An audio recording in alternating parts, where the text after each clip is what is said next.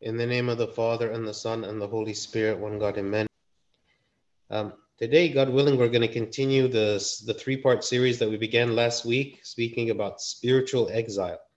Um, and if you remember, the idea of spiritual exile is that our home is in heaven, we are citizens of heaven, and yet we are separated from this home. We are, we are not living in this home, we are living it somewhere else, which is here on the earth and that we are looking back with longing eyes, wanting to go to our home, wanting to be in the, the place that God has created for us to be, to be with Him, to be in communion with Him. And that while we are living here in our sojourn in this place, it is like an exile. It's like we are living far away from our home, and, and that the rules that govern this place that we are in today is not the same as the rules that govern our home. And that because we are citizens of heaven, that even as we live here in this place, the rules of this place should not govern us. The, the values of this place should not govern us. What should be governing us is the, the rules of heaven because we are citizens of heaven. And today we read um, in the gospel the famous passage about feeding of the 5,000 men where Christ um, multiplied the loaves and the fish to feed a large number of people when we read but when the multitude knew it they followed him and he received them and spoke to them about the kingdom of god and healed those who had need of healing. So christ used this situation this miracle that he did as a way to speak about the kingdom of god. Actually everything that christ did was speaking about the kingdom of god. Every time he healed someone everyone he spoke to someone every time that he did anything he gave any sermon or he performed any miracle or he went to any place, anytime he did anything, it wasn't to promote this world. It wasn't to to indulge in this world. It wasn't to elevate or or celebrate in any way this world that we are in, but it was to celebrate heaven. It was to remind people of heaven. It was to remind people that there is a place other than this place that we are in, and that that place is a place that we are all traveling to. Imagine that we are all traveling on the road, right? We are all traveling on the road and we all have a destination, and that destination is heaven. And, and that while maybe sometimes instead of continuing on that road, we set up camp and we, we just camp out and we forget that we're, we're traveling, that we're on a journey, and we spend days and weeks and years maybe just kind of hanging around, not traveling, right? Christ came to remind us that we are traveling, that we should be traveling, that we shouldn't just stop traveling and be content with this place that we are here. And so he always reminded us of heaven. He always spoke of heaven. Everything that he did was revolving around heaven. Okay. So, um, God willing, today um, we're going to continue speaking about this spiritual exile. And to remind ourselves that we are citizens of heaven, we're going to look at different examples from the Old Testament of those people who lived as though they were in heaven even while they were on earth and that their lives, their obedience, their example remind us of what it means to be citizens of heaven. Okay? First, very famous example of someone who lived as a citizen of heaven, and even while he was in, in an exile, a spiritual exile here on earth, is, is Abram or Abraham. Okay, he was asked by God to leave his home. Right, he lived in Ur of the Chaldeans, which is in the region of Babylon, who was asked to travel a very, very, very far distance to go to the land of Canaan, which is the promised land, so that God would tell him that he uh, or his descendants would inherit this land. Okay, this was the land that his, his descendants would inherit. And so Abram, out of his faith, was was willing to leave his family, what was was willing to leave what was comfortable and familiar to him, in order to travel to a faraway distant land that he had never seen before right? And that was his whole life. Like like you know like like that wasn't a small move. That wasn't a small change. Like that was a life changing event. That was something that abram was willing to do based completely on the, the the request of god right? And we read about abram and his life right as abram was you know, on his journey, as Abram was living in his life in this sojourn, in this exile, so to speak, we read in Genesis 15 where God is speaking and says, After these things, the word of the Lord came to Abram in a vision, saying, Do not be afraid, Abram. I am your shield, your exceedingly great reward. We ask ourselves, what is our reward? what does it mean to have a reward? We we look at all kinds of different things in our life as reward, right? The reward is what we expect to receive, right? Maybe after a long life or after hard work or after whatever it is, right? Sometimes we look for financial reward, you know, after um, a long time studying and going to school and working and having experience, we hope that at some point we can be financially successful, right? This is a reward. We, we hope that we can um, be married. We hope that we can have children. We hope that, you know, um, we can have certain things. We, we hope that we can experience certain things. We hope that we could have good health. We, we look to all these rewards. We look to all these rewards that we would receive from the world um, as a result of our actions, as a result of the, the choices that we've made.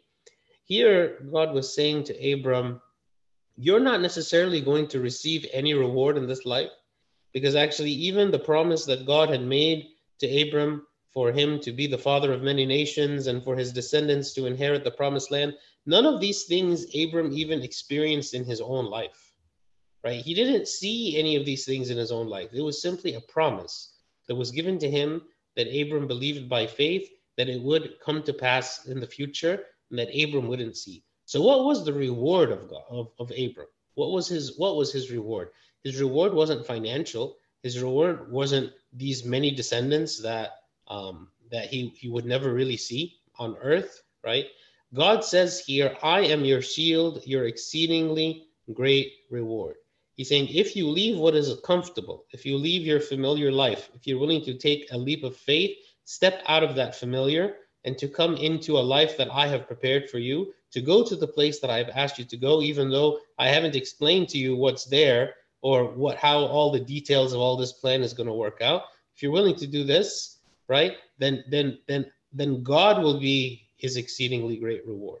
And this says something about what kind of reward we're really seeking out, what kind of reward we're looking for. If we are looking for an earthly reward, then we will do earthly things to achieve that earthly reward, and we will find ourselves more and more entrenched in this world, right? The, the more desire we have here, the more desire for reward that we have here, the more entrenched we will be here. And the harder it will be for us to see beyond. It's harder for me to see beyond because I, I have a difficult time seeing past the immediate rewards that I'm seeking, right? So the more I, I care about this life, about the rewards that are in this life, the harder it is for me to understand the reward of God. What does it mean that God is our exceedingly great reward? What does that mean? That I am content simply in my life because God is with me, right? That I'm that I am I am content simply because I am in the presence of God. When you think about what heaven is, because we are citizens of heaven, that is heaven. That is what heaven is. The, the definition of heaven, right, is this is the place where God dwells, right? So so so for us to, you know, in, in heaven we will not have any other rewards but him. We will not have financial rewards, we will not have, you know, any other experiences. We, we will not have anything. Our our entire um, reward, our the, the reason that heaven is good is because of God's presence there, right? Not because of any other thing, right? So if if if God's presence in heaven is what makes it heaven, is what makes it desirable, is what makes it someplace that I want to be, right? Here, God is saying I, that, that Abram can have this experience even while on earth, that you will be rewarded with my presence, right? And so God asks us to do the same. He asks us to detach from the comforts.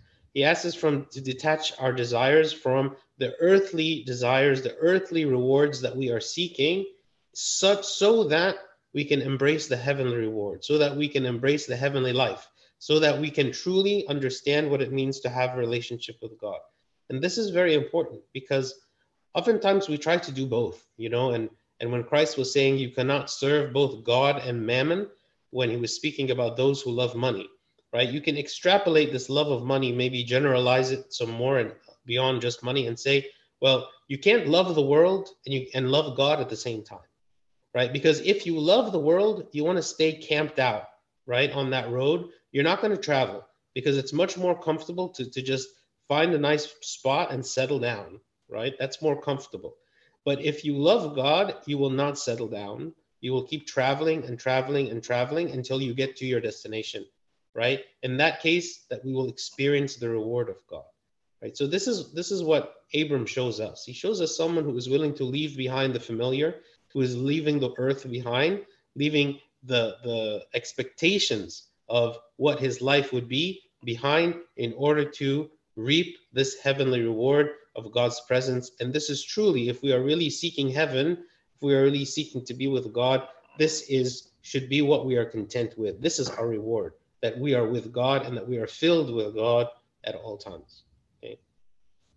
Another example of someone who shows us what it means to be a citizen of heaven, as someone who is in spiritual exile, is Joseph, Joseph the righteous, right? So Joseph uh, was uh, despised by his older brothers. He was sold as a slave uh, to an Egyptian, and he was left for dead. Um, and and you know Joseph, he had to en- endure great hardship, all the while while remaining faithful to God. And Joseph is an example of someone who lived in in, in a lot of uncertainty. You know, a lot of uncertainty. And, and maybe we can identify with Joseph because we've gone through difficult times and we have a lot of uncertainty and we can't understand how any of the trials that we face have any good in them.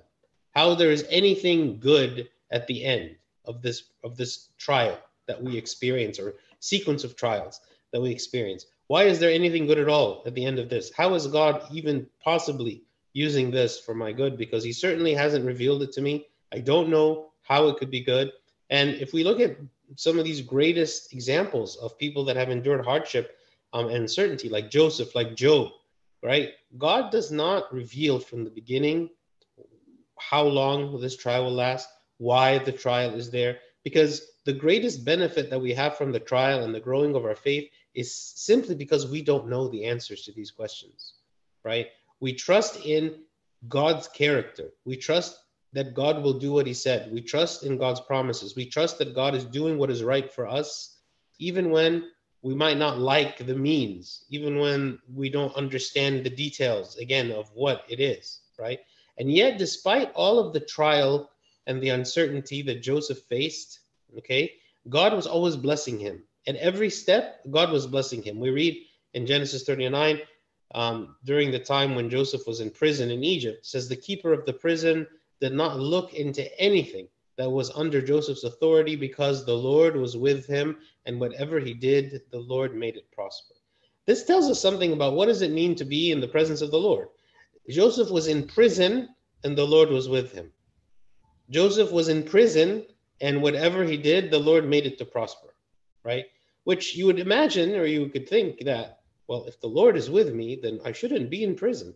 If the Lord is with me, then he will break the bars of the prison and he will let me out of prison and he will grant me freedom and he will answer my prayer. If you say that the Lord is with me, but I am in prison, that seems kind of counterintuitive, right? When we feel like we are having like an experience where it's kind of feeling like we're in prison, like we are trapped, where we are stuck, where we are in a difficult situation and there doesn't seem to be any way out, how is it that I could say in those times, well, the Lord is with me? Maybe those are the times where I feel like the Lord is not with me. And certainly, I probably would not say the Lord is making me prosper, right? How is this prosperity? How is that trial prosperity? How is that difficulty prosperity, right? This is another type of spiritual exile. In the world, we will have tribulation, but be of good cheer. I have overcome the world. This is what Christ said, right? So to be in this exile, to be in this place, there is tribulation. This is the nature of the world. The nature of the world is difficulty. This is the nature of the world. This is what was promised to Adam and Eve by God from the very beginning that we will have trouble. There will be trouble here because this world is a troubling place. It simply is a troubling place. And it, it's not because God wants it to trouble us, it's not because God made it to be troubling. The world is as it is because of our sin, because this is how we have made it to be, right? Through our wrong choices collectively, not not as an individual. Not that God is like somehow punishing Joseph for his actions. No, the collectively humanity has made the world as it is through our sin, through our wrong choices, and so we must suffer through this. We must endure it. But because we are suffering through it, because we are enduring it, because we are in exile, right, doesn't mean that the Lord is not with us. It doesn't mean actually that the Lord is not making us to prosper. Because again, our definition of prospering is different than God's. You know, Joseph, when you know he was thrown into a well by his brothers, if you ask him what is it that you want most in the world, he says, Well, I just I want to get out of this well and I want to have a good relationship with my brothers. That was the whole context of his uh, you know his desires at that point. His understanding at that point is i just want to have a good relationship with my brothers. That's it. That's all i care about right but god had a far greater plan for joseph than than that his plan was no it's not just that i want you to have a good relationship with your brothers but i want you to save all of humanity during a famine and i want you to become a, a mighty ruler in egypt and i want you to make a place for your descendants so that they would grow and prosper and multiply in Egypt. And I've chosen you, Joseph, for all to do all of those things. But in order for that to happen, you have to get thrown into a well. You have to get, you know, uh, uh, sold into slavery. You have to be thrown into prison. Those are all steps in this plan. And, and this this plan took about 14 years to, to, to, to, to, come to a to an end. For for in the end, for, for us to see how is it that God was using the situation with Joseph, right, in order to do good. So again, we are in exile. Sometimes we feel like the things that are happening to us in exile are painful, are difficult, are are are unfair. And yet, even while we are in this state, says what the Lord was with him, and whatever he did, the Lord made it prosper. God can prosper us. God is with us. God is our exceedingly great reward, even while we are here in this place right? So God is not wanting us to simply try to escape, right, our troubles. He wants us to learn from our troubles. He wants us to remain faithful and patient in our troubles, to see God in them, to see God in them, even when we don't like the outcome, even though we don't like what's what's happening. Okay. Um, another example is Daniel. Okay, Daniel was literally in exile because he was taken from the kingdom of Judah, the southern kingdom, um, along with all the other uh, people, into exile to ba- Babylon as a punishment because of the sin of the people. Daniel himself was innocent. Daniel himself was not sinning. He didn't worship idols like the other uh, uh, Israelites. But he, because he was a citizen of Judah, was taken into exile to Babylon along with all the others. Okay. Um, while he lived there in Babylon, we see in the book of Daniel like like an exemplary exemplary example of someone who remained faithful to God even while the whole world around him was fighting him, was telling him that his relationship with God was useless, was like they, they outlawed his practices, they outlawed his prayer, they outlawed everything about him. And yet, Daniel, because of his faithfulness, stood up against the whole rest of the world to the point where even the pagan kings believed in God because of Daniel. Okay? And and we we read when when when the the kingdom had outlawed praying to to God, we read that immediately it says in Daniel 6 when Daniel knew that the writing was signed, which is the law that outlawed the prayer, he went home and in his upper room with his windows open toward Jerusalem, he knelt down on his knees three times that day and prayed and gave thanks before his God, as was his custom since early days. This is very relevant to us today when we begin to see more and more all over the world and, and here as well in the US that our faith is being outlawed. Our faith is being ridiculed. That what we believe is being referred to as uh, delusion and hatefulness. And and more and more what what we have always valued as christians is becoming um, almost unlawful. And in some cases truly unlawful and illegal and punishable for us to be faithful to god. Okay? So so he was surrounded by this pagan environment that punished him that threw him in the lion's den that that that sought to destroy him because of his faith. And yet, because he remained faithful, God was able to use him to change the environment around him. You know, sometimes we, we talk about what is the means by which we can create good in the world. You know, like how can we produce good in the world as Christians? Like we are called to be the light of the world, just as Christ is the light of the world. We are called to light the darkness. In what way will we light the darkness? In what means can we do so when we are in this exiled place, in a place that all its rules are contrary to us and and and, and that that they hate us? How in what way can we do so? Okay. Well, we do so not by responding hate for hate. We do so not by responding reviling for reviling, right? Because in this way we have lost. Like if Daniel adopted the means of Babylon, right? Then he would have lost. And actually, one thing that always strikes me in the book of Daniel is how respectful Daniel is. He is so respectful, even to the pagan kings, even to those people who are trying to kill him. He is so respectful and kind and generous to them, but he will not budge when it comes to obeying the law. When it comes to obeying a law that contradicts God's law, he will not budge at all. He's completely like like a rock when it comes to that. So so we look at him as an example and we say this is how we need to live.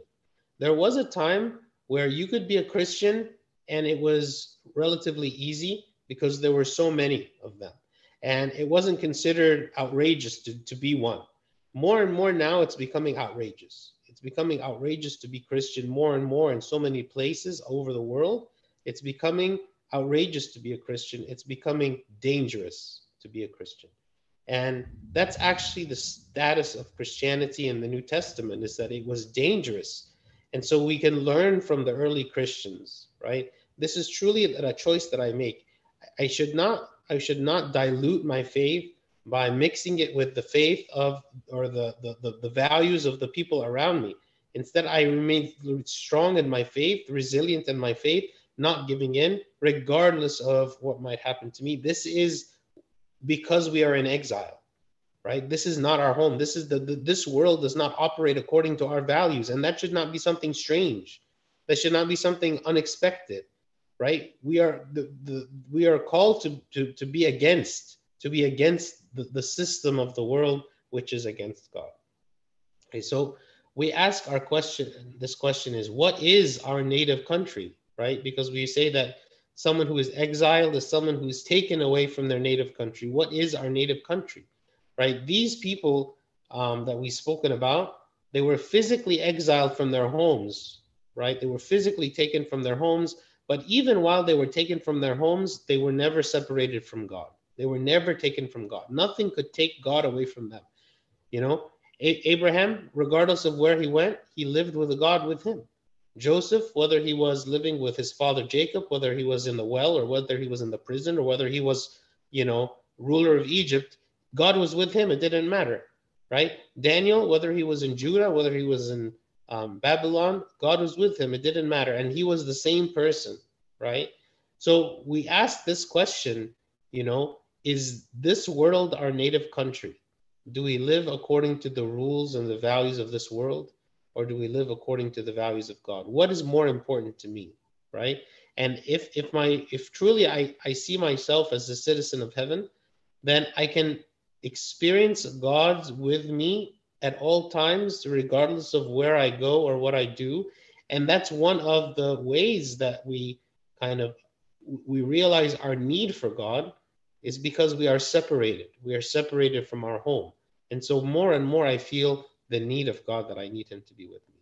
So then we ask this question is do we want to return to heaven? You know, which might seem like a silly question we are always taught this idea. It's like, well, heaven is a great place and we all want to be there, right? I, I want to go to heaven. Heaven is good. Okay. But why is it good? You know, why is heaven good? For what reason do we consider it to be good, right? Um, heaven certainly doesn't have in it a lot of the things that we might call good. A lot of the things that I do for entertainment is not found in heaven. Uh, a lot of the, the the things that I value might not be found in heaven right? As I said earlier, the reason that heaven is good is because God is present in it, right? God is present in it. And that is why we want to go there. And so, if I truly want to be in heaven, if I truly see heaven as my home, that means that I see that God's presence is the most important thing. And if God's presence is the most important thing, then that means that I want to, God to be with me even now, even now during this time of exile.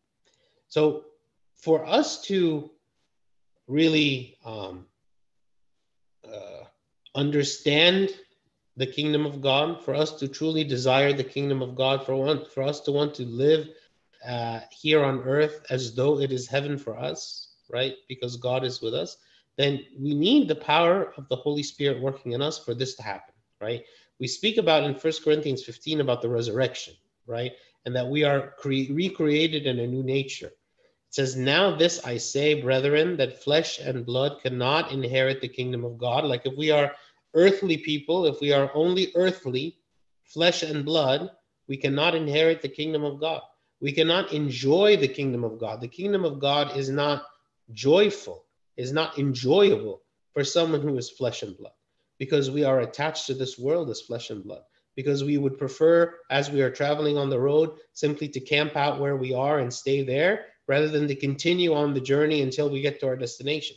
Flesh and blood enjoys this world right so so so it is it, the flesh and blood cannot inherit the kingdom of god nor does corruption inherit incorruption right so in, in the in the corrupted state that we are in we cannot inherit incorruption okay but then he goes on and he says behold i tell you a mystery we shall not all sleep but we shall all be changed right he's speaking here about in the resurrection in the second coming in a moment, in the twinkling of an eye, at the last trumpet. For the trumpet will sound, and the dead will be raised incorruptible, and we shall be changed.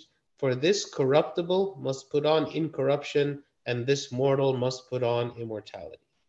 So, in order for us to truly enjoy heaven, in order for us to desire heaven, in order for us to desire God's presence, in order for us to detach from this world and be willing to suffer for our faith, we must inherit uh, incorruption.